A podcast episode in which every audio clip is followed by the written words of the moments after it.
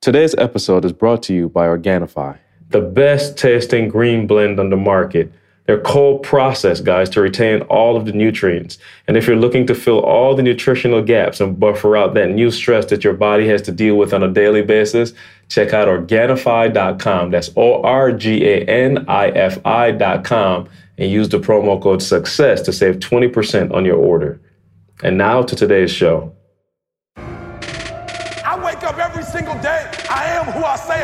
And I get what I get because I live in beast mode. Stop being gazelles. You're not average. You're not even good. You were born to be great. What's going on, world? Welcome to another edition of the Secret to Success podcast. I'm your host, CJ, joined as always by the Bayesian sensation, What's Mr. Carl Wesley Phillips, on, y'all? Happy New Year. Dr. Douglas Thomas. It's beginning to look a lot like Chri- oh Christmas is gone. So it's beginning to look a lot like New Twenty- It looked the same, I think New Year's and Chri- is no New Year's th- really hookup. It's like Christmas spill over. So yeah, Yeah, yeah, no, it is. It is. No, but it's uh, 2018, man, and I'm excited because it's the top of 2018, and we have uh, an incredible guest in the building. in the building. My man, and I can't wait to tell y'all this this incredible story. It's it's crazy. Yeah, it's crazy. It is inspiring. Um, I didn't even know about it. I, I I'd known him for years. Se- At seemed least like six, seven years. years Six, now. seven years. six, seven years, and just you know really dug all the way into the story, man. But my man Jamal King is in the building. Jay, what's up, man? How you feeling? Man, what's going on, Happy brother? New Year, Man, brother. Happy Shot New Year. Town in the building. Shot Town. I'm what's talking up. about South Side. though. What's South- up? the real South Okay, I didn't know if you was West Side or not. Nah, the real Con- South Side. Yeah. Is you? Are you Connie's? Man, I'm Home Run Inn, bro. Oh, oh, oh, right you there. did, bro. He Right, no low right. Home Run Inn. Yeah, he, okay, he that's hood. Right, that's yeah, hood. no Those of question. us not I from done the got shop. bougie. Yeah, I done Right, got for the rest of us. For those of us not from the shop, I believe they're referring to pizza. There you go. We talking about not just pizza, but the real deal. Yeah, no doubt, no doubt. Um, so no, but pleased to have you join us, man. For real, it is an honor uh, to have you on the show. And um, man, you know, shout out to everybody in 2018, man. We got the uh, challenge going. The challenge is underway. Carl is looking like uh, Usain Bolt over there. He's shredded already. Uh, man, we're doing the Fight the Fat Challenge. So shout out everybody who's joining us. You still got time to join us at breatheuniversity.com. But um, man, we are we are rocking and rolling, man. And shout out to everybody who decided to join this mission. Um, man, I want to do a quick fair file in 2018 because I noticed I, I maybe I was late to the party on the story, but I noticed that my phone was getting slower and slower. And so somebody sent me an article, and it turns out I know I might be a week or so late, Jay. But did y'all see iPhone is purposely slowing down phones so that you got to go buy the new phone, bro? Yeah, bro, I saw it and Inflating the football. Oh, deflate, Yeah, inflating the deflate gate. The, the flatter phone. The flatter phone. Dog. So yeah, they purposely suppressing your phone to make you get the new one. And now is that fair or foul? It's definitely foul. Fair file. It's definitely It's foul. economics. Hey, I've been a victim of it because just about every I'm one of the people that get an iPhone every year. Yep. And so I think I've been a victim of it of years, and I just always thought, man, this phone is a little bit slower than the other ones. Right, right, It just right, got right. old. It's just right. It just So got I need to upgrade. Oh, I'm saying though, did Brady get fined for the ball situation? If he did, then we need to go ahead. No, and I'm saying because you know what my new thing is is crazy. Like for whatever reason, I can't. Like you know how you look at your phone and then turn it sideways. Now mine just gets stuck in in portrait mode or landscape mode, whatever it is, and I can't come back. I got to shut my whole phone down, turn it back on just to get it straight up. Mine, it- it does that when I try to merge calls. I can't even see you to get back to you, and I gotta cut it off and cut it back on. And I just thought I was the only Hey, one. no. So my my home button just gets stuck. So Ah, I literally, yeah. that's But how he got the ten I got the though. 10. Oh, that's true. Oh, but got they the told me it wasn't the phone, it's the software. Mm, you didn't update, upgrade your I software. figure I paid for this phone. It the should come with software, everything. should have came upgraded, updated. everything should have just came with the phone. you would Yeah. think. You would Yeah. think. No, no, no. They're not doing like that. My but is phone that? got stuck yesterday at E's house. And he actually showed me how to fix it or whatever. Oh, yeah. I'm just- I turned it He's an sideways. iPhone aficionado. Right, I turned it sideways, it wouldn't work. And he kind of took my phone and was like, hey, you got to do this, that. So I was like, okay, cool. Yeah, no doubt, man. How was your new year, man? Break it down. I was uh at the house, man, with the fam, just you know, chilling. I'm too old now to bring in to see the ball actually drop. So What does that mean? I'm, too old? I'm just saying, midnight is late, bro. midnight is late. Like I literally tried to stay up, and uh, about 11, 11:47, I uh, I did not make the ball dropping all the way. So, uh, but no, man, beautiful time with the fam. Pops cooked. Uh, man, we had you know family dropping by the whole time. Of course, the kids doing their thing, man, and um, just a, a, a- a beautiful time. So, how how was y'all New Year? How did y'all bring in the New Year? Did you have the black eyed peas? E. I'm talking scrimmage to you, baby. You know, Didi, every year, with you know Southern roots, you gotta have the black eyed peas for luck, the greens for money. And I don't know if I believe in it, but it's looking like it's working. But I did ask her where the macaroni and cheese come from. I'm not really sure. I want to know where the mac and cheese come Right, in right, right. with all of that. But uh, no, phenomenal church event. You know what I'm saying? We had the church, um, what do they call that? Uh, um, watch night. yeah, watch, night. So yeah, pizza, um, games, fun, you know, and just spending time together as a church. I must say this, see, having our own building now, like, yo, I was feeling the basement, the grind, the selling out the garage, out, you know, out the trunk. Like I felt that. But having our own 16, Jamie, it, like first it was 5.1 and 5.2 and 16. I don't really know how many acres it is. It's somewhere between 15 and 16, but legitimately having our own space where we can come when we want, leave when we want, you know, and just enjoy it. I really am enjoying uh, uh I'm enjoying this boy. But see, I got a fair file too when you finish. I need to, I need to Find out ask you about- about this fair file, see. New Year's. Hey, celebration mode, man. From Christmas to Jordan's birthday, right Yeah. into the church, hanging out, just staying in celebration mode, man. Just yeah, family, just fun, man. Just watching movies. I'm staying up late. I am staying up late. I'm Yeah. talking about all. I'm talking about probably till 12:30 most nights, but yeah, Oh, we yeah. getting it in, man. Just Oh, yeah. enjoying that. You you you reliving your teenage Oh, years. I'm, I'm all back in. I'm back in 12:30. college again. What kind of animal, what, what kind of animal are you? you know I'm saying? Twelve thirty. And Jay, man, New Year's was straight. Oh yeah, beautiful man. Pops every year makes a pot of gumbo. Mm.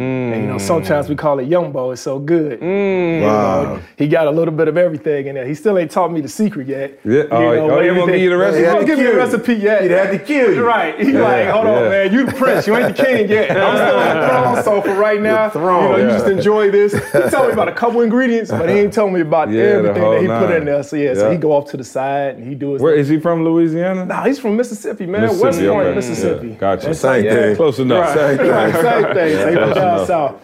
Yeah, no, dope, man. E, you got a fair, you got a fair file Yeah, for us as fair well. File. there's You a know, couple we've been fair. doing this. Um, you know, Didi and I have taken Chris Daniels' assessment and turned it into our, you know, our marriage boy, right? So one thing that we agreed on was I have a hard time with not orders from my wife, but it seemed like 90% of her stuff is stop, drop, and roll. You know what I'm saying? Right, Like right. it's not just what she asking me to do, but it's stop, drop, and roll. Like all of it seemed like immediate. So we had a Mm. conversation like, yo, this is what we need to do. I don't mind doing stuff for you, but can you give me some notice? You know what I'm saying? And she's like, first of all, I feel like that's weak. I'm like, I know, that's the gorilla. Like all right? But I'm trying to tell you what I need. So she's like, bet, I'm gonna try to give you a little bit more time. So why did she say on the last podcast we did, she's like, y'all finished? I was like, yeah. She's like, good, go get a U-Haul. I said, a U-Haul? Yeah, go get a U-Haul. I just found some stuff for the church. We, you know, we got we're getting a school. And then he was so pissed off, he ran the U-Haul into, into the, the, church. building to get back at her. And so I'm just saying, is that fair foul? See that I had to stop what I was doing. Yeah. It was minus four, and I vowed to never move ever again. Me, I will pay you if you call me and say, "E, can you help me move?" I say, I got money for I got two money men on the that truck. for you. I will help you get a truck and two men. And it's a fair foul that we had just talked about giving me 24 hours, and she gave me less than three minutes. And am I dumb for doing it? You know what I'm saying? Because as soon as it was over, I was like, Carl, I got Carl in it because his wife I was was, there say too. she got two men in the Yeah. truck. I was like, uh, Carl, you, what we doing? He's What like, were y'all moving? Eh, Man, they had but cribs, yeah, cabinets, cribs, all cabinets, kind of stuff. all kind of stuff. Um, To the church? yeah, to- Bringing it for to the daycare. They, From where to the church? It was in DeWitt. Some company had gone out of business. They were no longer, and I'm talking about it was new stuff though. Yeah, stuff look good. It was look great, brand new stuff. four, It was minus four degrees. five. Yeah. I could die. But hey, man, You know I'm what I'm saying? Sure, I I'm sure die. that sale price they got it for was worth it. And, I, and that's what she said. Ah. we back to less than 24 hours. Let me know though. You know A smart man once told me I got more money than I got time. You know what I'm saying? so look, I, I pay full price and I get it when it heat up a little bit when I feel like going. The, the seventy-five dollars I'm about to save is not me? worth my life. And so, E, then you did run the, the you, you, into the You know what? See, here's the Hey, so look, we show up at the church today, and he was like, "Yeah, I hit that joint." Yes, I'm like, "What?" Yeah. I look up. The whole support uh, brick of the church looked like About it's to about to collapse. fall in, and Carl done parked What's so crazy it. though is I told Carl we had done the whole run, was at the church, finished. We was on our way out. Back to so I was U-Haul. like, yo, Carl, it was so weird. This out of my mind, man. I just gotta pray for my mind. I was just like, yo, they told me if you tear the top off, you know, you gotta pay like 150 or whatever. And I was just like so geek, like, yo, I ain't get into no accidents. Bet. So me and Carl was leaving, and I saw a uh, note, a UPS note on the door. And so I'm trying to be like, all right, let me handle, let me go get the, you know, the note. So I left one building, go to the other building to get the note off of it, and didn't pay attention. I'm being real. I'm so grateful it was snow on the ground because if it wasn't mm. snow, I would have been try, probably doing like 25, 30 to that joker. I was probably only doing 10, 10, 10, baby. and the truck just stopped. And I was like, that's weird. You know what I'm saying? The truck stopped. You know what I'm saying? But I checking gas and Oh, brake I, I didn't check nothing. I stopped. And I only Yeah. stopped because in the new Escalade, if you're about to hit something, it stops for you automatically. Yeah. So I was like, I didn't think the U-Haul had a little sense of point. But it- it- okay, it's acting as a trade. This must be It in 2018. You know? It just stops. I was like, man. Let Carl, me let me give it some gas. so I, so I didn't do anything. Carl got out and got the hookup, and Carl was like, E. I was like, "What?" He was like, "You hit the, you know how you have the, um, what is it, the underpass?" So it's like when clearance go was 16 foot, the U-Haul was 16. 17. It was 17. I was it I 17? remember the man I'm not mistaken, isn't it a sign out there? It's yeah, a little it bit of a says sign. 16.4. It say 16. Yeah. Okay. We thought we was But, but I'll be honest, you know, when you in a U-Haul, it's high. Oh, high. I But it wasn't- don't feel that high. It doesn't. It didn't. And it- so I thought that, and then I, and now I got out. Hey, so I'm gonna say you five. got then. insurance? Yeah, it was like a little mayhem commercial. Hey, the good thing is U-Haul did not. I hope they don't listen to the podcast. They, Oh, they ain't no. no scratches. I ain't seen nothing at the top. No, U-Haul, they straight. good. Yeah, they But good. Oh, Jamie yeah. got some a little little work to do. Good thing is drywall He, out there. he the set back our uh, renovation schedule about six months. Hey, I told Carl I might have upped it because they ain't done nothing. So now with the, the, the, the cosmetic damage, hopefully they'll go and make it happen. We Jay, you shall here, see. Jay. We won't tell you a story, but hopefully you can look at it and tell me how much damage is gonna cost. Hey, we walked in, I was like, hey, is that structural? I did see a crack. It Yeah. looked like in the foundation right there. So we're going we gonna check that We out after, check the, that after out. the we podcast. gotta I'm talking about we not safe right now. You know what I'm saying? As we speak. This podcast is in jeopardy. Before we walked in the door, I'm like, You know wait what a I'm saying? minute, uh, this is uh, Yeah. Don't walk underneath that. I promise you. You talk about a lawsuit. Uh, I'm suing U-Haul and E. You know what I'm saying? I want both of y'all gone. Um, man, Jay, so I don't even know where to start, man, but um, I, I want to get into your story, man. Uh, Just an incredible story. And, you know, obviously you, you know, I've become, you know, like family to us now. And so it was important for me. I was like, man, how can we, you know, kind of share this story on the podcast? And so we'll just kind of walk through it. And um, I want you to be able to give some insight to people, man, because I think there's so many powerful gems throughout your story. But it kind of, you know, for you, I, I, we'll fast forward, you know, Chicago, you know, your, your whole life, born, you know, born and raised, and you know, spent all your time there, and then ended up going uh, marrying your high school sweetheart. High school now, sweetheart. did- were y'all married before y'all went to college, or y'all got married? Oh man. Okay. We, um, when we went to college, man, my wife, she's she's like a brainiac. And so she mm-hmm. graduated from high school at the age of 16. Mm. And then graduated from college at the age of 19. Mm. And then after she graduated from college, she was the youngest uh, manager at Enterprise Rental Car at 19 years old. Wow. And so yeah, so we were still mode. yeah beast mode for real. So we were still pretty young. Okay, Um, gotcha. actually, man, she was making more money than I was coming Right. out of college. Yeah, yeah, for sure. And y'all went to school. You played football. Yep, I played football. We went to high school together. Then I ended up going to college first. Then she came the year after me. Mm-hmm. Um, I was playing football, Western Illinois University. Hey. And, uh, Oh yeah, Leathernecks. And yeah, she came on the campus, and um, you know, and uh, and and that was that. Didn't make it to the NFL. Yeah, Um, some injury like I, yeah, I had some. I had some injuries. Um, you know, ACLs. I had a stomach injury, broken bones, and for whatever reason, didn't make it to the league. But a few of my buddies made it to the league, and that was the time in my life where I was exposed to that NFL life. So I wasn't in the NFL, but I got exposed to the NFL life because of my partners. Right, right. And so you saw you saw that, and but you chose to kind of go into the family business. Yeah, well, the family business, man. My I come from a blue collar family, and when I say blue collar, like it's really blue collar. Like my dad was a Chicago police sergeant for 30 years. My mother was a Cook County sheriff, you know, correctional officer, mm. and so they literally had blue collars every day. And so everybody, in my, I had uncles that was in the police department, and so everybody around me. Then my brother, my older brother, he became a state trooper. And so everybody around me was in law enforcement. Wow, that's And so, big. yeah, my whole life, man. My dad used to, and my mom, they used to always ingrain in us and ask us, you know, what do you want to be when you grow up? Hmm. What do you want to be when you grow up? And I remember my, my older sister, you know, she started saying, I want to be a teacher. And to this day, she's a counselor in high school. Mm-hmm. My brother was next in line. My dad used to always say, hey, Junior, what you want to be when you grow up? And my brother would look at him and say, Dad, I want to be a sergeant. I want to be a police just like you. And to this day, my brother is a sergeant with the state police. Mm-hmm. And then it was my turn. But my little sister, you know, she was like four years younger than me, and she was tugging my daddy's leg and say, "Hey, Dad, my turn, my turn." He said, "Okay, baby, what you want to be when you grow up?" She said, "I want to be a teacher too, like my big sister." And to this day, my sister's a principal. Hmm. Mm-hmm. And then my dad, you know, I was like the problem child. Yeah, yeah, yeah. And uh, you know, he's like, "Okay, son, it's your turn." Yeah, go you know, for it. Yeah. You know, come on, treat me right. Uh, he's like, "What you want to be when you grow up, son?"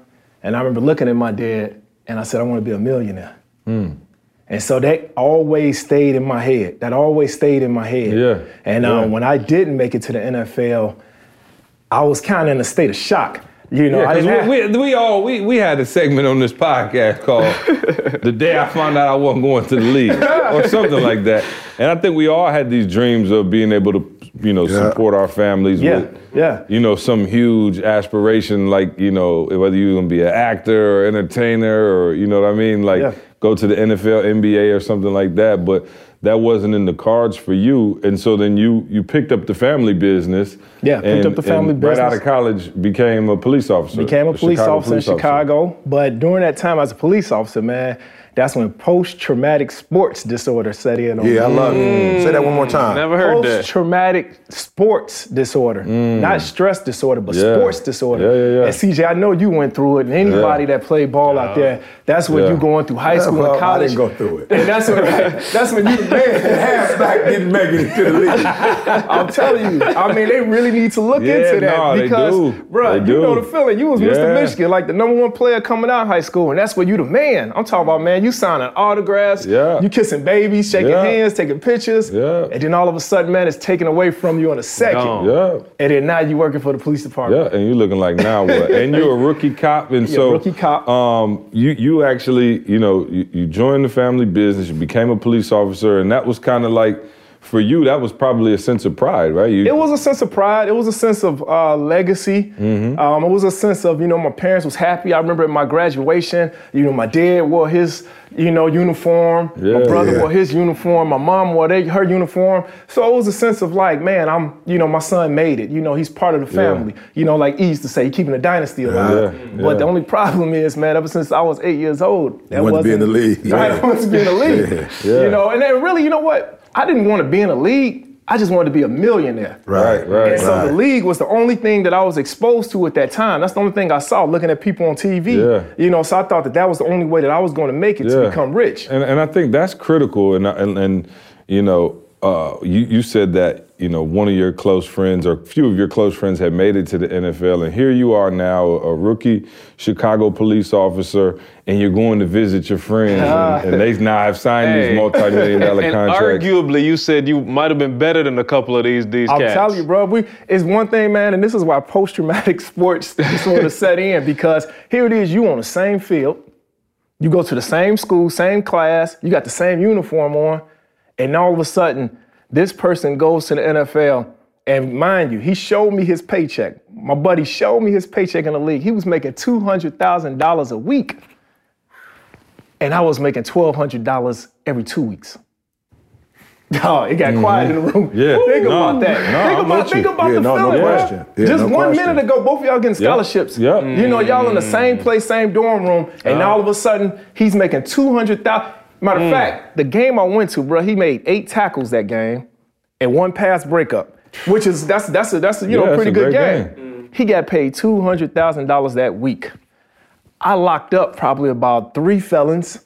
got, got shot at, you know, Wow. got into a couple foot chases, and then for the two weeks worth of work, I made twelve hundred dollars. Yeah, and here my man out there playing ball. Balling. Yeah, two hundred grand. Um, but but I think that's important to the story was you you saw it, and while you weren't necessarily, I, would you you wouldn't use the word jealous, but No, you you, no. you you were kind of.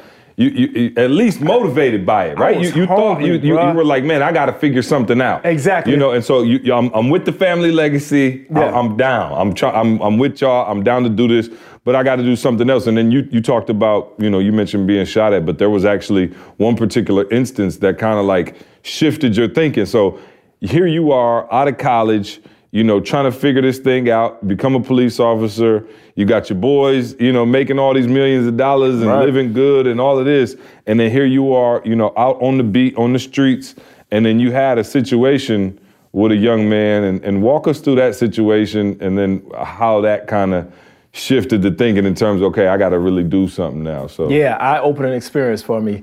Um, I was working midnights. You know, it's called the Gresham neighborhood in Chicago. They're, they're one, it's one of the communities where led the city of Chicago in homicides. And, you know, Chicago led the nation in homicides. Here it is. I'm a 22-year-old cop at the time. Unbelievable. And I'm just working with my partner. I'm going through training, and it's about midnight. We just we see four guys, you know, young kids just standing out there on the corner. We just going up to talk to them and say, hey, take them home for curfew. You know, I'm, I grew up in the community that I worked in, so you know, I wasn't on all that other stuff. A lot of police officers you hear about be on. Just going up to the young guys to take them home. Walk up to the young guys, ask them, you know, where they live. One kid pushes me, take off running. So I was like, hey, everybody just scattered. So I'm gonna start chasing the guy that pushed me. I'm chasing after this kid. He runs in a dark alley in between two large buildings. There's nowhere to go. It's nothing but this huge, like eight foot fence with barbed wire on the top of it. My partner was an old timer. He wasn't nowhere to be found. You know, he jumped in the squad car to come follow us because he couldn't keep up with us. This kid, man, hops on the gate, climbs up the gate where the barbed wire is, start cutting himself. I'm trying to grab him. While I'm trying to grab him and pull him down, he pulls out a Tech 9, points it right at my head. I grab the gun, and at the same time, the kid start pulling the trigger, and nothing but bullets just start flying over my head. That was scary, but the scariest part was when my partner came. He starts firing. He sees the kid shooting. He starts firing at the kid. I'm right there in his, in his line of sight. And bullets, he unloads 16 bullets. Now the kid falls over the gate and he takes off running. I hit the ground, the gun falls down, but my partner, all his bullets go, is apartment building across the street, 18 units, all the bullets flying to that apartment building over there. We call in the shots fired. Supervisors come on the scene, um, you know, all the brass.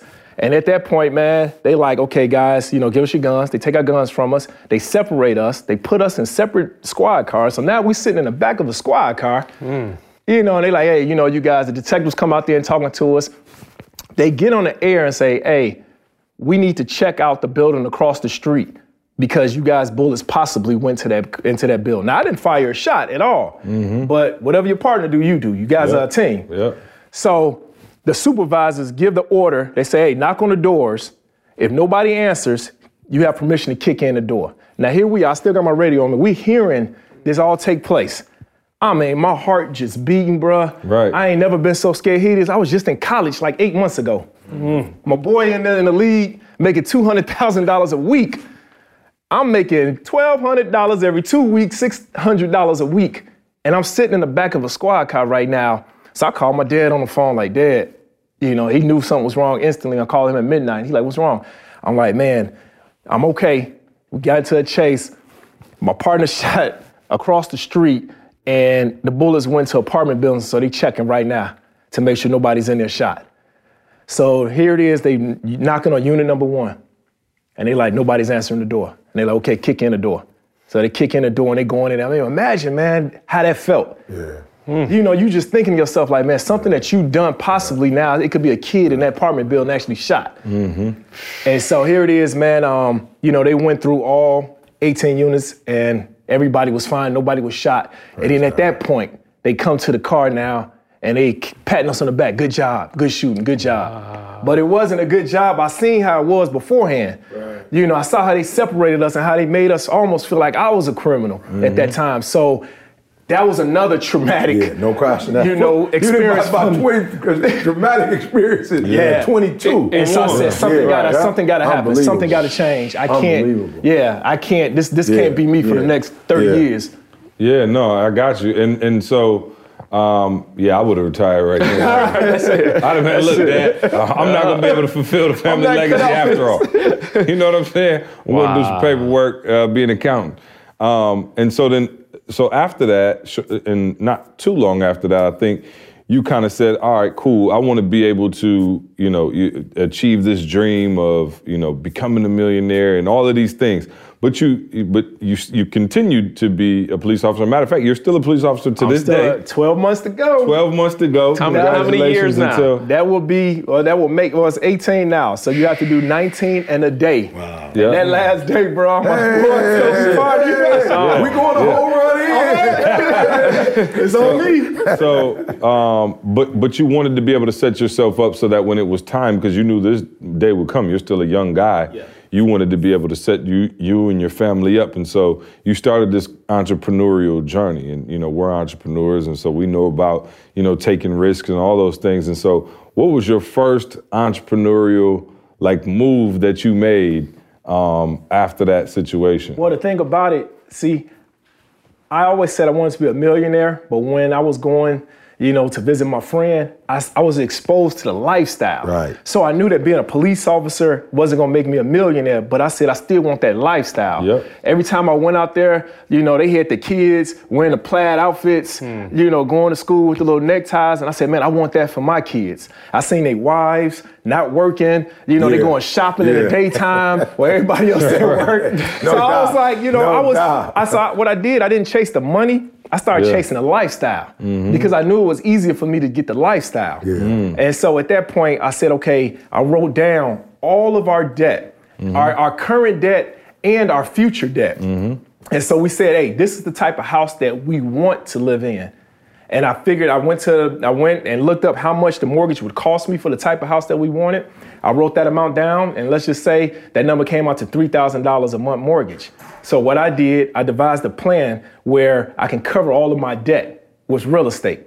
So we can maintain that type of lifestyle. Mm. And so we wrote down all of our debt. We wrote down the type of house we want to live in. We wrote down the type of cars we want to drive.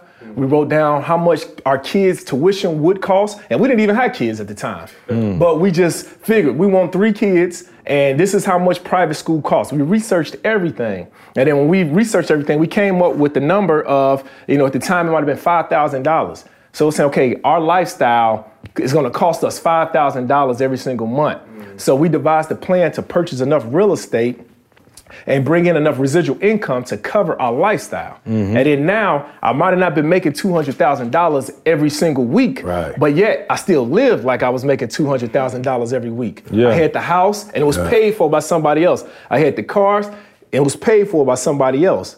Kids, tuition paid Yeah. for by somebody else. Yeah, and so so let's let's start slow though. You you because I want because you know on this podcast what we try to do, Jay, is give people practical tips. You know what I'm saying? Like like strategies for going to that next level. And a lot of people who listen to us, they write in questions all the time, and they say, "Yo, I'm."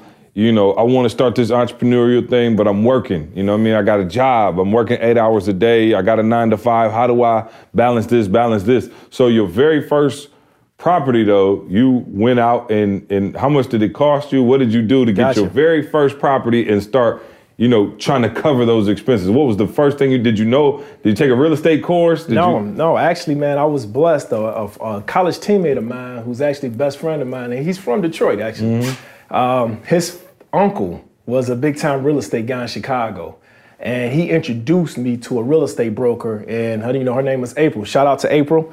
Um, she's still my real estate broker to this day. And she actually, I told her because you know, here I am coming from Atlanta, you know, watching my boy play, and I was like, hey, I want a house like this. And then that's when she took me around and was saying, well, what you have, you know, what you, from what you make, this is the type of house you can afford. But if you purchase these properties, then you eventually can get that type of house. So we went around and looked at 77 different properties before we actually bought the first one. Wow. Hmm. 77 properties before we bought the first one. And that first property was a four unit apartment building. I don't know how the real estate market is here in Lansing or in Atlanta, but in Chicago, this is, is a four unit building. So it's four apartments, you know, one building. Mm-hmm. Each one of these apartments, three bedrooms, each apartment. I was making more money from this one bill, and I was netting more money than what I was netting from my Chicago police job. And all I was doing was just renting this apartment building out to people. I, I purchased the property. I, I did some cosmetic work at the time paint, carpet, cabinets, doors. Yourself, you did it yourself? No, Or yeah, I did some of the work myself, Had- but had then actually, yeah, my Yeah. buddy's uncle Yeah. helped me out. Okay. And um, went in, rented it out, and was netting more money. So here it is, I'm 22 years old, and I'm making more money from this one building than I was making from my police job. Mm. Instantly. But, I, but like I said, it wasn't quick. 77 properties first. yeah, yeah, yeah, for sure. Yeah. No, you, Yeah, you know, if you can help me out, because a lot of times I think though, Mar, what the problem with a lot of people are is they go to the behavior first. You know what I'm saying? They go to, oh, he, because they listening now. And they going straight to, I'm about to do real estate. Yeah. You know what I'm saying? I wanted to be cautious. Can you just talk, just real quick, the mindset? Because when you blue collar your whole life, there's Mm-hmm. a mindset, bro. And that entrepreneurial mindset is not the mindset Not of blue collar. So kind of walk me through a little bit of how you did that. And, you know, it's not like you get a lot of support when you grew up in blue collar Right. and you start doing entrepreneurial work. Sometimes your people look at you like, like not, but you know, I don't, I'm not gonna say they don't support you, but it's so foreign to them that they don't support you. Talk me through. Did you read a book 1st Mm-hmm. Did you see something on TV? Was there some Les Brown? Something like what? what happened to you mentally that you was like blue collar is cool, but I'm gonna add some stuff to this. Yeah. Well, I mean, one thing that exposure, you know, that I, good, I that- like it. yeah, that Yeah. exposure. I was exposed. So my vision for my life, my vision for my family was based off of the exposure that I had from seeing all of these guys in the NFL Hmm. and seeing that the type of way they was living. So I knew it was possible. My boy was my boy. He didn't have money in college. You know, I used to let him drive my car. Hmm. And then now to see him just come up overnight like that was like, man, this is possible. So a lot of guys in the police department, though, like you talk about the blue collar guys, they wasn't exposed to that. You know, it's like police officers only hang with police officers. Now you getting somewhere. Talk to me. Police saying- officers Yeah. only hang with Yeah. police officers, and so it's kind of like everybody is eh, their vision is according to what they see. Oh. But now, since I was able to go outside of that circle, I was exposed to a whole different kind of lifestyle, and I brought that culture back to the police department. I brought that culture back to my circle. And so, you know, like I said, that exposure was something. But a lot of times with the blue collar workers and the police officers, they only see mon- time for money or money for time. Mm-hmm. You know, they can't see, like, Right, even some police officers to this day, I talk to them about the real estate thing, and everything is how much can I make per hour? And I let them know, like, it's not hmm. about ain't- how much you can an make. Yeah, That's that ain't- mindset you talking about. salary. That's that. Yeah. That's salary. They only see Yeah. time for money. Yeah. If I stay here, I can make twenty dollars an hour. Right. You know, but for what I see and for what I do, you don't make. It's, it's not a time for Yeah. money thing. Yeah. You might not see it. You might put the work in in the beginning and might not see the fruits of that labor to another two, three years from now. Right, But yet right. the difference is, is that when you trade time for money, it has an expiration date to it. Hmm. But when you're putting in, when you're doing this investment thing, it's probably about 20 years ago, and it's still taking care of me. Hmm. It's still taking care of my family. And guess what? After I'm gone, it's gonna take care of my kids. It's gonna take care of my grandkids. Yeah. That's the difference I saw also from the NFL. Even with the league, NBA, NFL, it all has an expiration date to it. Yeah, if your kids mm. can't ball, Right. unless It you all Peyton has- Manning and, and, and Eli. Yeah. You know what I mean? And I don't know if they're gonna pass that down to their sons. You know what I'm Right. saying? Like how many generations yeah. can you keep it going? Yeah. And so l- let's get back to the story, Jay, because now you got this one property that's making you some money. Yeah.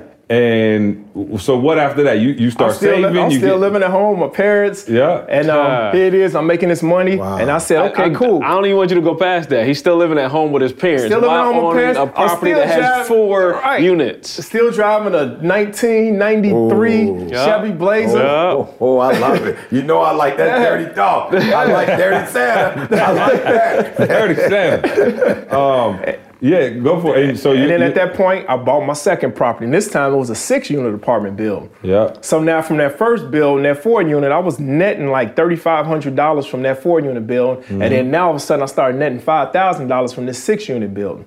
22 years old. Yeah. Yeah. So I'm netting over $8,500. I'm netting, not grossing. I'm netting over $8,500 from Yep. real estate alone at 22 years old.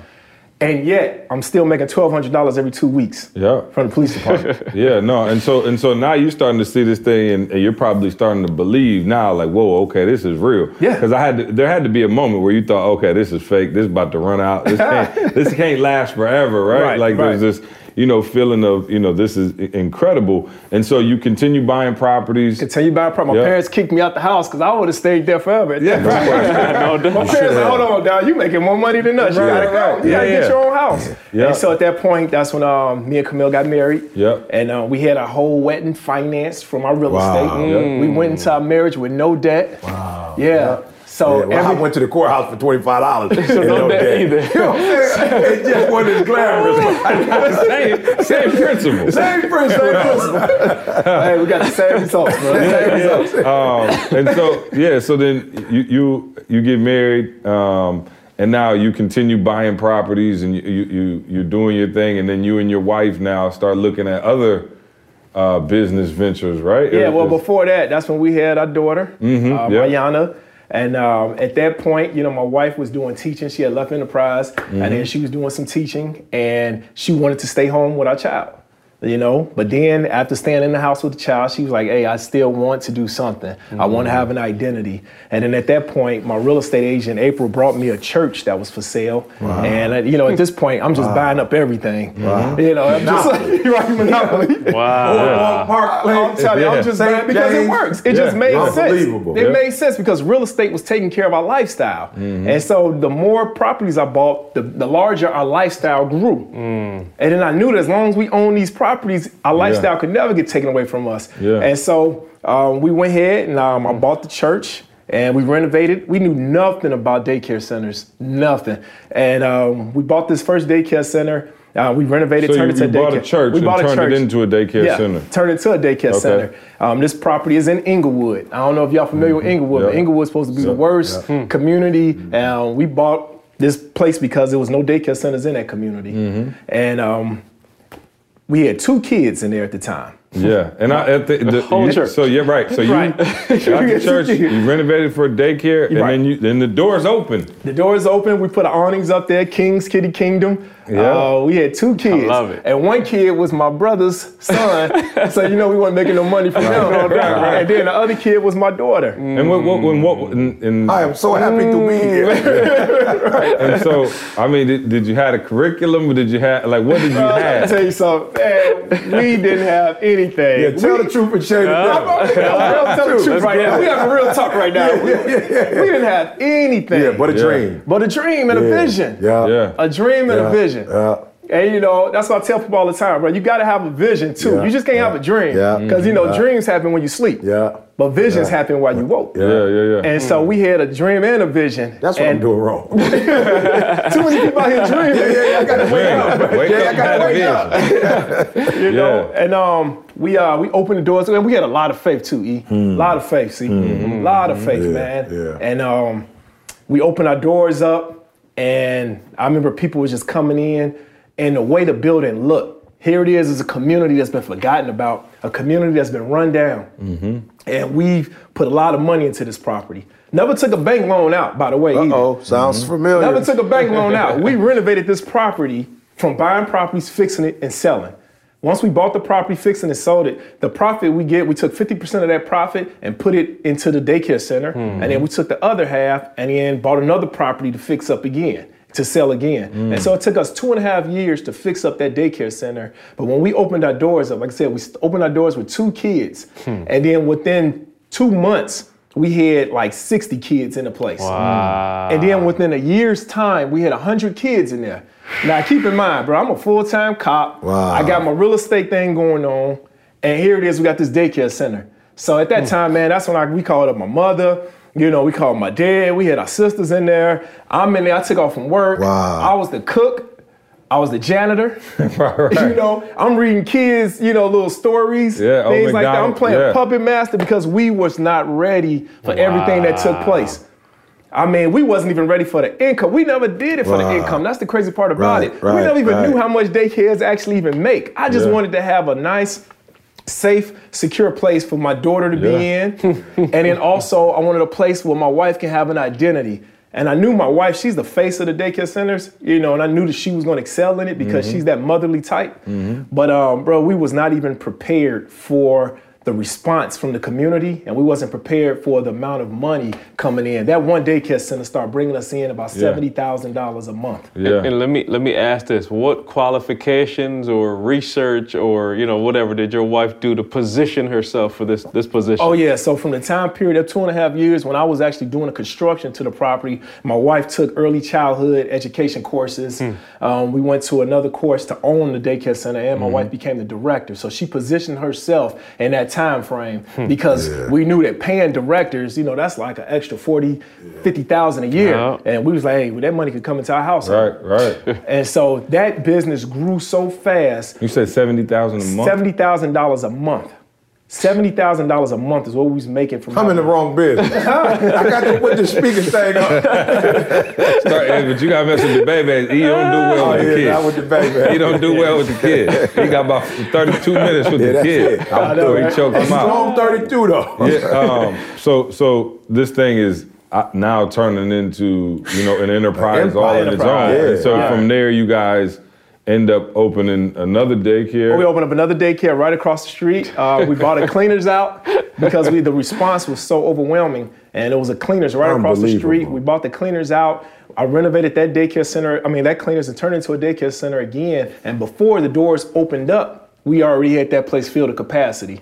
And so now all of a sudden, now we're bringing in about $120,000 a month collectively between the two daycare centers. So now I said, hey, it worked twice, why not do it again? Yep. So then we bought another daycare center that was an existing daycare center. Um, it's been around for 30 years, and they had just closed their doors. Went in, renovated that daycare center, and then within six months' time period, we had another 100 kids there. So now we're bringing in close to $200,000 a month from childcare. Without getting hit on the football. but this don't have nothing to do with the properties now. No, no, this is Right, not real estate. completely This is just from separate, yeah, yeah. this is just from childcare. Wow. And um, at this point, we was like, wow, you know, we really own to something. And now the lifestyle, it always Now you say you own to something.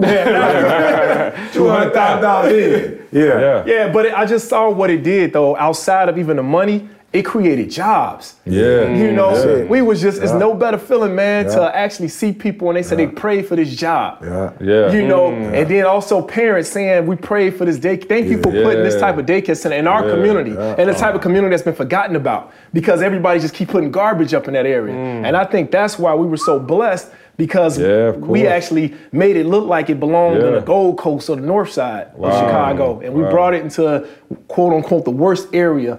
But you know, it's So that, so so you got the daycares now, and then you you I mean, and you got the, the construction company already now probably go up and going because you got all these properties as well, right? Right. So now you got the construction company that's out and they're you know doing their thing, renovating properties. You got the daycares going, and then after that, um, more recently, I don't know if I'm jumping ahead too far. You looked at you know a, another industry where you said, hey. I can probably do some things in this industry as well, and that happened to be the security industry. That's And correct. so yeah, it was, we just so happened to be at uh, In New dinner, Jersey, yeah. uh, uh, a couple weeks ago, and Jay was like, "Oh yeah, I got I own a security company too." Matter of fact, a couple of my uh, security guards are right there in Neiman Marcus across the street right now. I was like, "What?" Um, but how did the, the security company then start? And this was uh, just a couple years ago, right? Yeah, just a couple years. Um, it's called Illinois Security Professionals. Mm-hmm. Uh, been around a couple of years, and that started. My brother, who's a sergeant with the state police, you know Yeah. Tommy. Yep, you know, Tommy. Shout out to Tommy. Shout out to Tommy. Tommy got a job. This Tommy got a job. Yeah, this Tommy, time he got, got this job. Tommy got about three jobs. yeah, yeah. and so um, my big brother, man, you know, I love dearly. He, um, you know, my brother's a worker. Always been a worker, man, his whole life.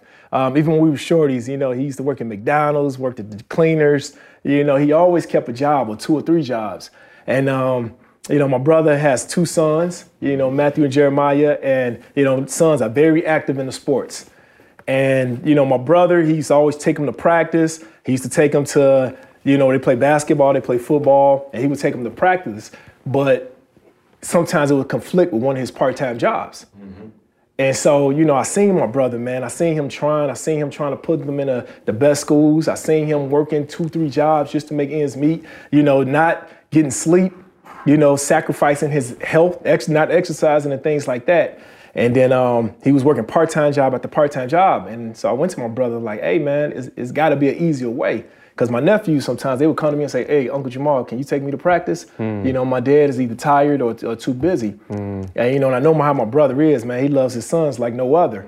And um, I seen him trying, so you know, came to my brother was like, "Hey, man, you ever thought about you know, start a security company. Right. Like, man, you're good at this. This is what you do. Mm-hmm. You know, you're good at this. And then you command other officers.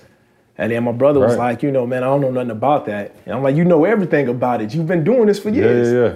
And so I just showed him the model and mm. I told him, hey, we can do this together. You know, I help you out. You know, this is what we both do. We come from the police. You know, it shouldn't be anything harder than what we already been doing. Mm. And so we started Illinois Security Professionals. Um, and just two years ago, and to make a long story short, at the end of our first year, we we grossed hundred thousand dollars but now in year number two, we have grossed in upwards of $2 million. So we went from $100,000 to $2 million. In a year? Yes. And so basically, this is a, a staffing company. You you get the staff basically for an event or you know concerts coming to town or you know buildings that need to be secured. They call you you send not only security guards out, but also police officers. Yeah, so we actual do, police officers. Yeah, we do um, senior homes also. Mm-hmm. We do uh, commercial buildings. Mm-hmm. Um, we do. And you had the pipeline. Yeah, we had the, the, the, North Dakota pipeline. That was one of our largest contracts. Went all the way through the state of Illinois, mm-hmm. and so we had the state police um, handling that. Mm-hmm. And um, so you've been able to not only start this company and you know provide more income for your family, you've been able to free your brother up financially. Mm, absolutely. And you've been able to hire police officers, friends who, you know, need extra hours, who want to, you know, maybe, you know, save for Christmas time or whatever. Now you're able to employ them as well. Yeah. Yeah, and I think the the beautiful thing about this, and you know, you know, Jay has been able to, you know, provide all of these, you know, jobs and you know, uh, you know, become a, a multimillionaire as a, a, a young. Still, Jay, how old are you now? Man, I just turned forty. Just man. turned forty. just, turned young. just turned forty years that's old. That's thirty. And um, I think the the crazy thing is you've been able to build this world while being a full time police officer. So those of you who are listening like you didn't take off, you didn't stop Never. for eight months and uh, a year and say, "Hey, let me stop being a police officer and do this." You did all of this while still being a police officer, eight hours a day, eight, eight nine hours a day. Yep. Uh, a Chicago police officer, and still a Chicago police officer to this day. And that was the thing that blew my mind about the story, because I'm like, okay, you know, how in the world do you find time to, to manage all, all these things? That to to be able to put all these different people in position like yo it had to be hard to do. But i'm thinking if you are able to do that as a chicago police officer and i'm not talking about everybody being a multimillionaire. Maybe that's not the goal maybe that's not the dream. Yeah. but what do you say to somebody out there who you know wants to uh, have their family be more financially free but they you know they just got this job where for real they're not that you know they make uh, uh, a dollar twenty-five more than they made last year, and yeah. it's just a standard raise and things of that nature. And they have these reasons as to why they can't, you know, go to that next level or break through that barrier or, or find a side income or things for their family. What do you say to that person who's either scared to make that move, struggling to make that move, or don't believe it's possible? Uh, look at my life. look at my life. Where I come from a blue collar family I didn't go to any special university. You know, I, I, worked as a Chicago police officer. I worked on midnights for the first 10 years of my career. And I worked midnights because I kept going during the daytime. You know, I needed to work a job at night, so in the daytime, you know, I slept in the afternoon, you know, so mm-hmm. I kept on thinking towards the vision that I had for my life and I kept going. And so it's definitely possible. You just got to get out there and do it. You just got to find the time. What we did though, we freed up the more properties we bought and the more it took care of a lot of our debt, it freed up time for us. And so I would say to that person, you know, write down all your debt. You know, mm-hmm. actually write it down on paper, all of your debt. And then for me, I use real estate to combat. So for every bill I had, I use a building to combat against that bill. I like that.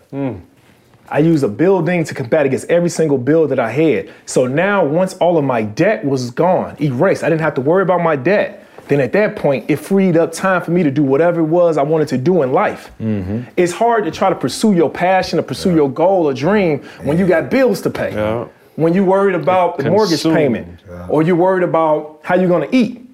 So what we did, once you clear all that debt, now you can walk in your purpose. You can go, you can you can go on a fast track pretty much. Yeah, and and and this is the million dollar question. Uh, you, you probably still make a, a hundred times more than you make as a police officer. Oh, man, it's not even Why funny. why didn't you quit a Just long time ago? away. You could have you could Oh. have quit 10, 20 years ago, or, or, you know, 10, 15 years ago. You probably could have walked away and said, "I'm out of here." Yeah. Why are you even still to this day a police officer? I think part of it still has to do with that legacy, man. Mm-hmm. It has to do mm-hmm. with the whole thing, you know, my my, my parents um, and my brother, you know, just my whole family structure dealing with the police department. You know, all of my friends, because I've been an officer, all my friends are still police officers. Mm-hmm. Like every my whole circle was nothing but the police. And so I always felt that I'm going to the same way how I was exposed to that NFL life 18 years ago. Mm-hmm. I'm exposing all of my inner circle now Yeah. to this new kind of entrepreneur to this life. entrepreneur life. Yeah. And so when you look at my circle, everybody around us that's police officers, they either got real estate, you know, some of them even have opened up home daycare centers. Yeah. You know, some of them work for the security company. And so we're exposing now, Yeah. you know, I know what it did for me. Yeah. And so that's what we've been committed to. So, you know, I never really looked at it as being anything that I had to get rid of. It was Yeah. kind of like, you know, when you play football, you know, most people when they're in school, they go to school and that's all they do. I've always been since I played ball my whole life. I'm used to going to school. Yeah. I'm used to lifting weights. I'm used to going to study hall. Mm-hmm. I'm used to playing football. So I've always done more than what was required.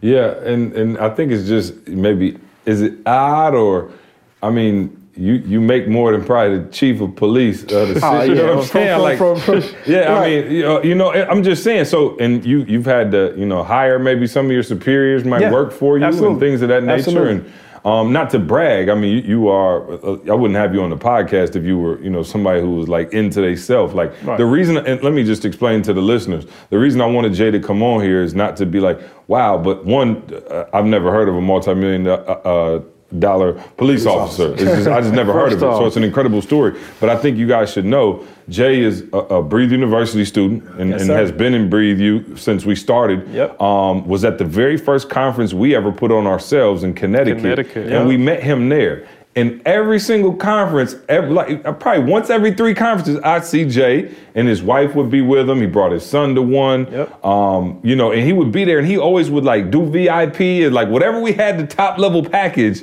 Jay would be there. And so him and his wife, and so we started establishing this relationship. And I think even at one of the conferences, I gave you my number and I was like, yo, Jay, hit me up. And Jay never hit me up. I was like, all right, cool. I never even thought about it till I seen him the next Well, you know, time. I saw people just say, Yeah, hey, of they give you a number and say, hey, hit me No, up. yeah, no, I get it. And you know, most of the time, you know, we're in a position where, you know, you give somebody a number, like they're hitting you up. Like, Yeah, okay, I'm no taking you up on that. Like I question. seen you on the Right. podcast, Oh, yeah. Oh, yeah. I see you around, like, yo, you gave me my number, see what's up.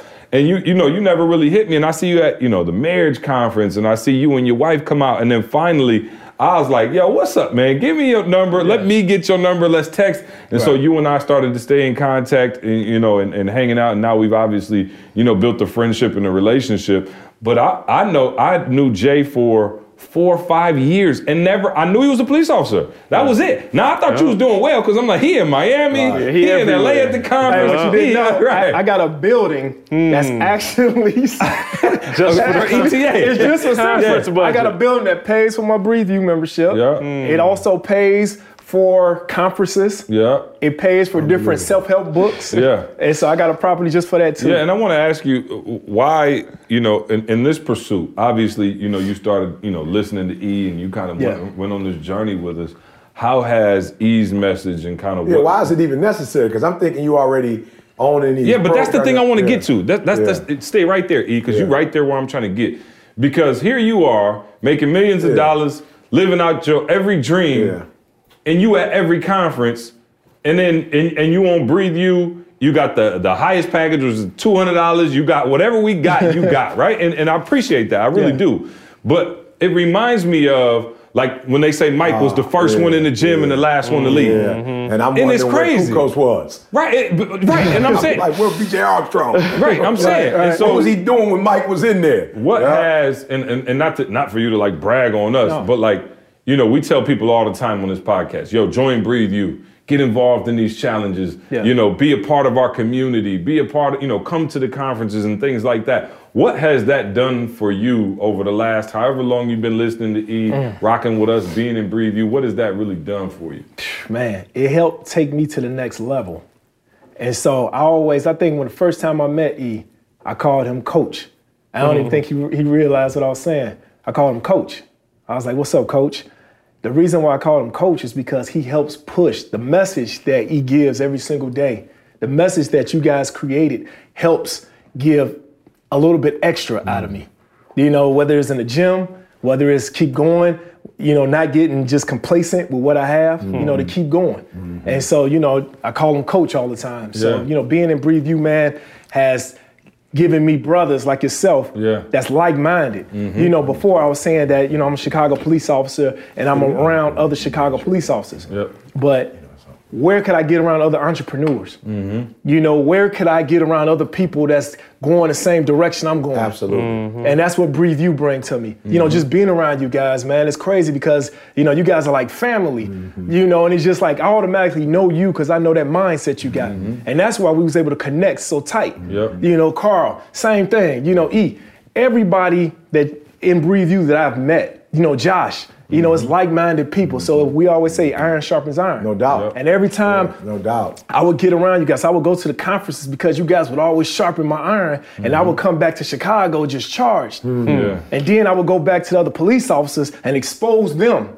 to what I learned from the conference, or expose them to what I, you know, just being in the presence of you guys. Yeah. So you know, I want to thank you guys, man, Yeah, because and- and that's amazing. And here goes the thing. You know, we meet a lot of people and they come up, E, you know them, and they like, ah, y'all come on, jump on my yacht real quick, and you know, I'll come back to my house and things like that. And Jay never said I'm one word. nothing. Like I literally, this information that y'all getting on the podcast, I had to pry it out of him one by one. Like I was like, and then what? And then what? And then what? Like I literally had to pry this information. And I'm saying, let me stop there. I'm just like, I want y'all to really appreciate what CJ is doing. Because I'm saying, me and Jay talked in Jersey. Like, I knew it, I knew some of it, but I got this in Jersey a, a month ago, maybe. And I'm saying, CJ bring it to y'all like now, like immediately Yeah, as we because I think it. it's so important for people to hear, like, yo, you got a dream and you got to go. And here goes the thing. Jay just said it.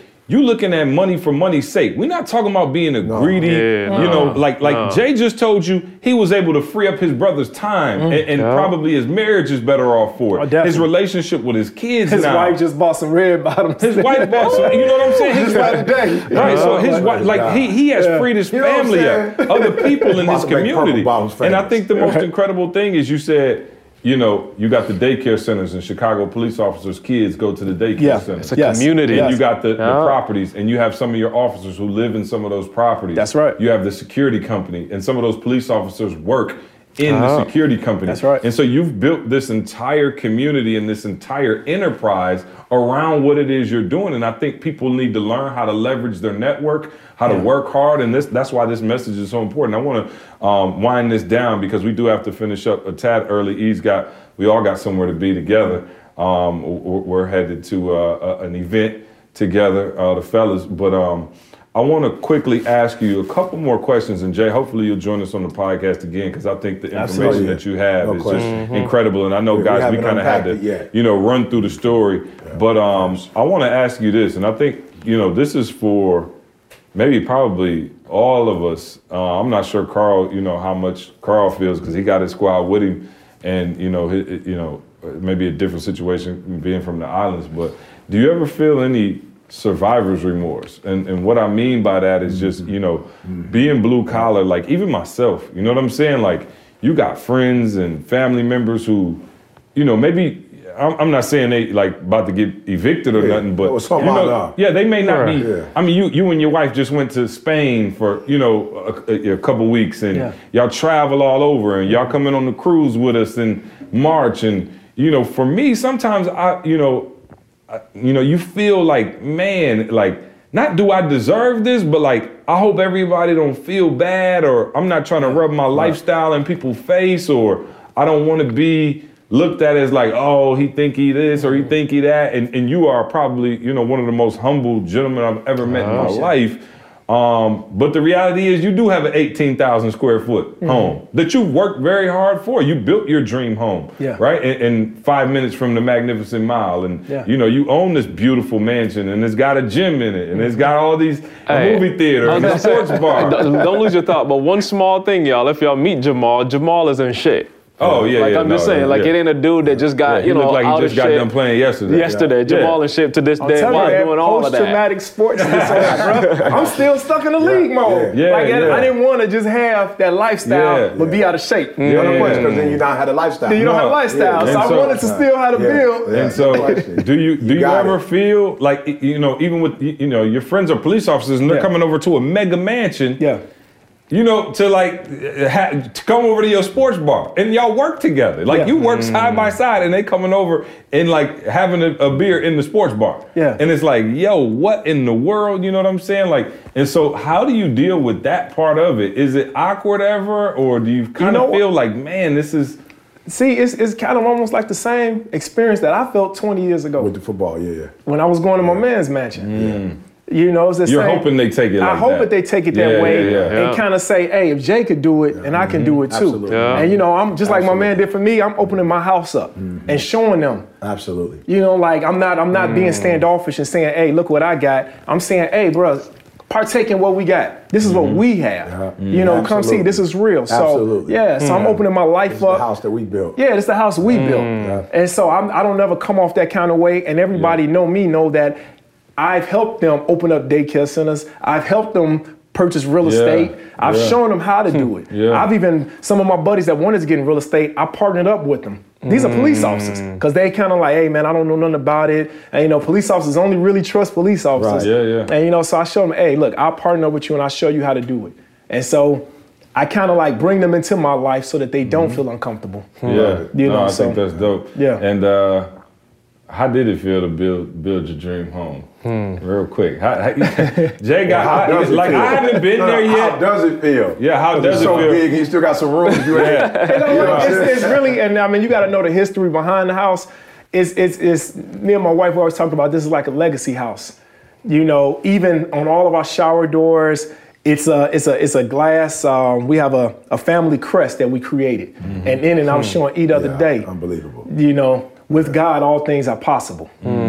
And it's everywhere. It's on the front door, it's on the floors, in the shower. Yeah. I mean, it's just all throughout the house. Yeah. You know, with God, all things are possible. So it's kind of one of the things when you walk in the door, you know, is is one of the things where you just continuously thank God because Mm-hmm. I could have had just that regular life. No question.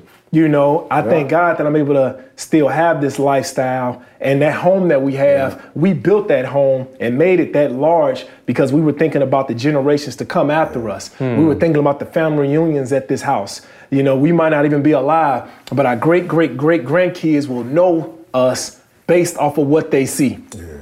yeah, hmm. that's and, and that's in, incredible. And for those who know the history of Chicago, this house is on what they call Millionaires Row, right? Yeah, Millionaires Row. Yeah, made 1885. And, and a lot of black servants yeah. used to be in that house. So Jay was telling me that every single room has an entrance and an exit out the back because the servants were only allowed to come in the back. Yeah, it has two staircases. The front staircase is made of mahogany wood. That's the most expensive wood you can buy. The rear staircase for the servants was made out of pine wood, which is the cheapest wood that you can hmm. buy. Unbelievable. Yeah, and so We Jay should just yeah, wrap it up right yeah, now. no, no. Yeah, where we go Yeah, after that? no, That's the and- nugget of the day. Man, I promise you. What you go? You getting Yeah. mahogany or you getting Wow. five? Yeah, oh, no, Yeah. There, there's so much more. Jay, I appreciate you sharing the Yeah, story because no, I know yeah. you, Jay, like uncomfortable even talking about it, but I'm like, yo, you have to. And over the past couple weeks, I just been Yeah. kind of telling you the importance. And Jay's like, man, I'm not a speaker. You know what I'm saying? I'm like, bruh, the information that you have is going to inspire Uh-huh. people across the world. And so, um, yeah, no, I hope uh, y'all were able to take a lot of that, man. We'll jump into Ask ET. I only got one question for Ask ET, and Jay, I think you could help out on this, and this would be a community effort because it was uh, a heavy one.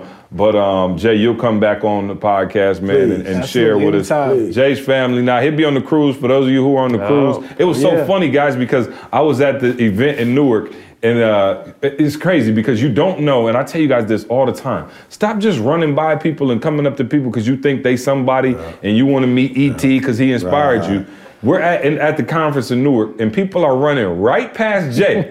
I'm talking about right past Jay, running up to me like, "Nah, I'm in real estate, CJ, and I'm trying to." I said, "Look, only house I ever bought is the one I live in. Okay, doggone it. You, here go your real estate guy right there, and Jay was just right there. And by the end of the time, Jay, I think you, you know, I had introduced you to so many people, and you know, maybe even said your name a couple times. bro. And so by the end of it, uh, you know, I had took a video of Jay. He was at the table. he was just teaching He class. I just snuck a video. Yeah. I didn't even know you And I was like, yo, welcome to your new life because you have to be able to Yeah, teach people this. You have to be able to teach people how to become financially free. Families how to become financially free. There's a guy, a husband listening to this right now whose family is just right at the brink of broke and he's stressed out about it. You have to teach him how to go to that next level. It's a, a, a- a wife, a mother listening who's got that business idea, who just wants to start it on the side. And I believe you're going to be a huge help. And uh, our Breathe U students already know you. They already know to call on you. You have them down for dinner. They come to your house. Jay rented a yacht. That's another thing that made Oh, me curious. We were down in Miami at the marriage conference, and Jay had a yacht, and everybody was out on the yacht before the conference. They came in, and everybody's like, "Yeah, we just got off the yacht." I was like, "Who had a yacht?" They was like, "Jay had a uh, got a yacht for the weekend." I was like, "Man, I need to switch up and become a Chicago police Oh, officer. no, they no, get no, bad." no, I like, "I know it's Hey, dangerous in sit in the back Chicago. They fucking car. paying extra." you know what I'm saying? got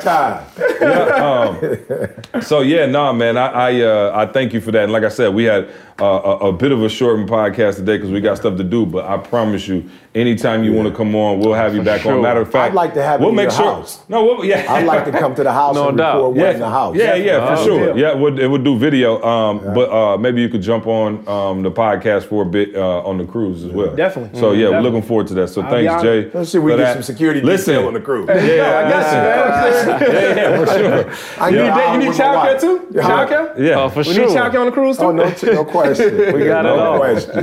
So, uh, Ask ET brought to you by Organifi, uh, Organifi.com. Guys, you know the promo code SUCCESS. Listen, man, Organifi, all natural, all green. You heard Sean talk about it. Sean broke it down so good, I can't even try to break it down. But Organifi.com, guys, we are in the new year. If you looking for some different results, you got to do something different. The Organifi give you all the energy you need, man. Give you all the greens you need. For those of you who not gonna sit there and make a smoothie and spend, you know, uh, uh, 30 minutes a day blending all these veggies up every day, get the Organifi, man. Try it out, check it out. Let us know how it is, man. We're getting testimonials from people all over the world saying they're trying it, the green juice, the red juice, and it's been incredible, been phenomenal. Shout out to my boy Evan who just reordered his stuff, man. He's going crazy with it, getting slim, looking good. Um, Organifi.com. That's www.organifi, O-R-G-A-N-I-F-I.com. Use the promo code success to get 20% off. All right, E, I know we got to run, but I got, I had to get this, all right? I had to get this. This uh, young lady, and she asked for her name not to be read, but she said, are y'all ready for this? She said, uh, hey guys, Happy New Year. Let me start by saying I'm so glad I found this podcast. You guys keep me laughing so hard and give me insight for my business, uh, and it has been invaluable. I have a question that may even be a fair or foul. On Christmas Day, I got the surprise of my life. My boyfriend of three years finally proposed, and I said yes, and it was amazing. Now, my boyfriend had been engaged once before, but it didn't work out. All, info, uh, all information that I was aware of. However, I never asked him what happened to the ring. You can probably guess where this is going. Long story short, I asked him if it was the same ring he used to hmm. propose to his ex fiance, and he admitted that yes, in fact, it was. Boss Of move. course it is. Of course it is. She said, wait, there's more. Oh, man. It's a family heirloom formerly owned by his grandmother. Hmm. So it's not like he could just take it back and exchange it for a new one, but still I feel some kind of way. In the famous words of CJ, am I tripping or? Your insights would be greatly appreciated. Mm. Yeah, no, you're tripping. I'm gonna just say it. You're tripping. Yeah, so I, I do understand. I would say do you're understand. Yo, the I, I went back and forth. I read I this the other day. Somebody sent an uh-huh. email to us, and I was like, whoa, I get what she's I saying. do. But I'm saying, what's the alternative is where I'm struggling at. Okay, so I understand what your challenge Keep your is. grandma a little ring. But what do you do? Go to jail. What do Go you to do? jail. You feel me? So went to that's, that's why I'm like, look, mama, you're a little, you know, caught right now because, you know, so for me, I'm saying, yeah, when you threw grandma in there, first I was kind of like, I was like, oh, my man being cheap right, Right, now. right. But when you threw grandma in, it's still It means sentimental. something. Sentimental. Yeah, and it's still his But, grandmother. but is it if they live in the same little community and she had been rocking it around, showing everybody, and now you come up a couple years you know later? my whole take on that kind of stuff, see, but I'm trying to grow. and get a little bit, I'm trying to lose some of my conservativeness and become a little Uh, no, bit I'm more just saying, liberal. like but- you know, if I'm saying if he had, if she had the ring on, if they run in the same circles, you know what I'm saying? Like my man taking her around the same friend. the precious. Yeah, yeah, yeah. Here's my So- thing though. He didn't marry her though, and he didn't do anything wrong. Whatever happened, he came out of it the way he's supposed to come out. So it wasn't like he got married, then took the ring, then gave it to homegirl. So he didn't do anything wrong, and he's just still trying to honor his grandma. So I'm saying to her. You But know, let me tell my man, you, you- look, if your husband is listening, look, bro, pick uh, one and, and stick with it because Oh, you no can't keep question. talking grandma. Bro, I this is said- my third Now, you know that's where I say I don't want to go there because y'all know the conservative E, and I'll be going on and on about how you get her and then do it. I'm gonna leave that alone. We're gonna leave all that alone. It didn't work out. They- they got engaged, out. Right. didn't That's work I'm saying. out. Didn't work out. But definitely don't be shooting that gun on no red. Not at all. No, whatever. But Let me get my grandma ring no, back. No, no, I, but I would say to my man, at some point though, when you hear this podcast and learn what Maul is saying and blow up, you might want to get secondary. you might want to get backup. secondary rock, A bro. backup And rock. let her rock Hey, that tell one. her, tell, tell her to think of it like Cinderella story. Hmm. The glass slipper. Yeah, hmm. He tried the glass slipper on somebody else and it didn't fit. yeah, it didn't fit. So now Yeah. he put it oh, on Oh, yeah. her. He gotta and be it was a back on the perfect fit. no question. It was a perfect fit. That'd be sweet if she was six years old. and believe the man. Hey, man, trying to- no, you right though. You trying to help my man out, I'm the fact that she don't want to use her name, I, I, I can see something about her already, and so she probably ain't on fairy tale. But no, for real, I, I see it that way, and hopefully, see honestly, the one thing I would ask her to do though is for real, make a decision.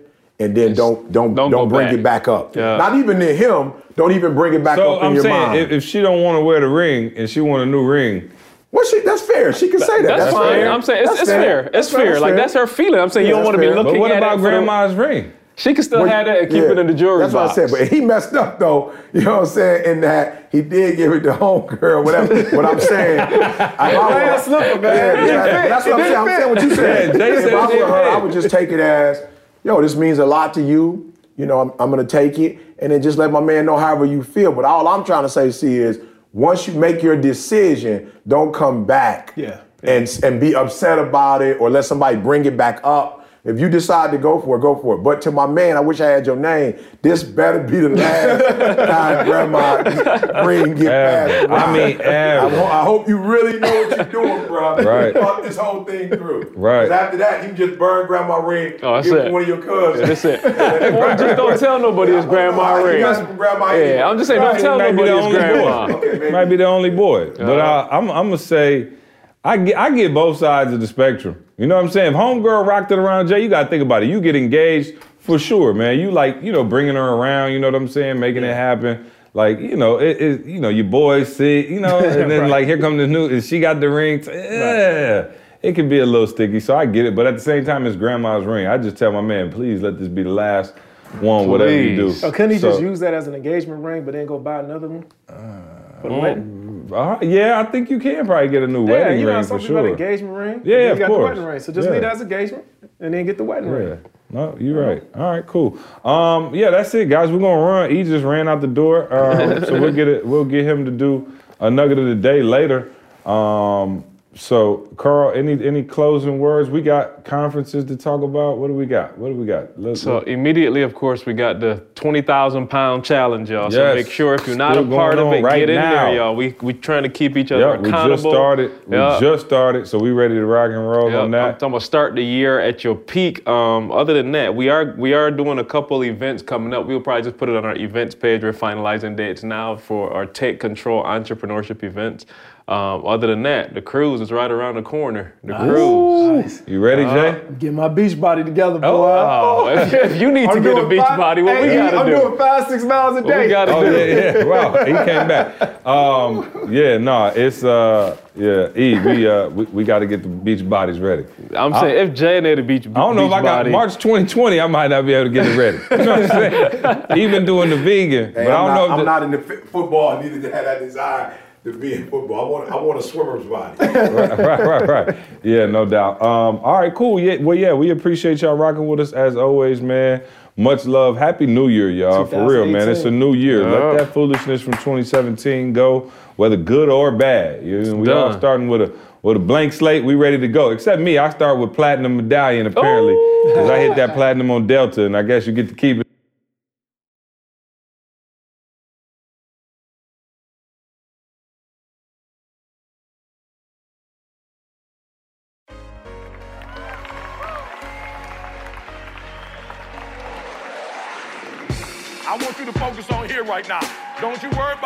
Home. You make this, you concentrate on this opportunity. You don't worry about tomorrow.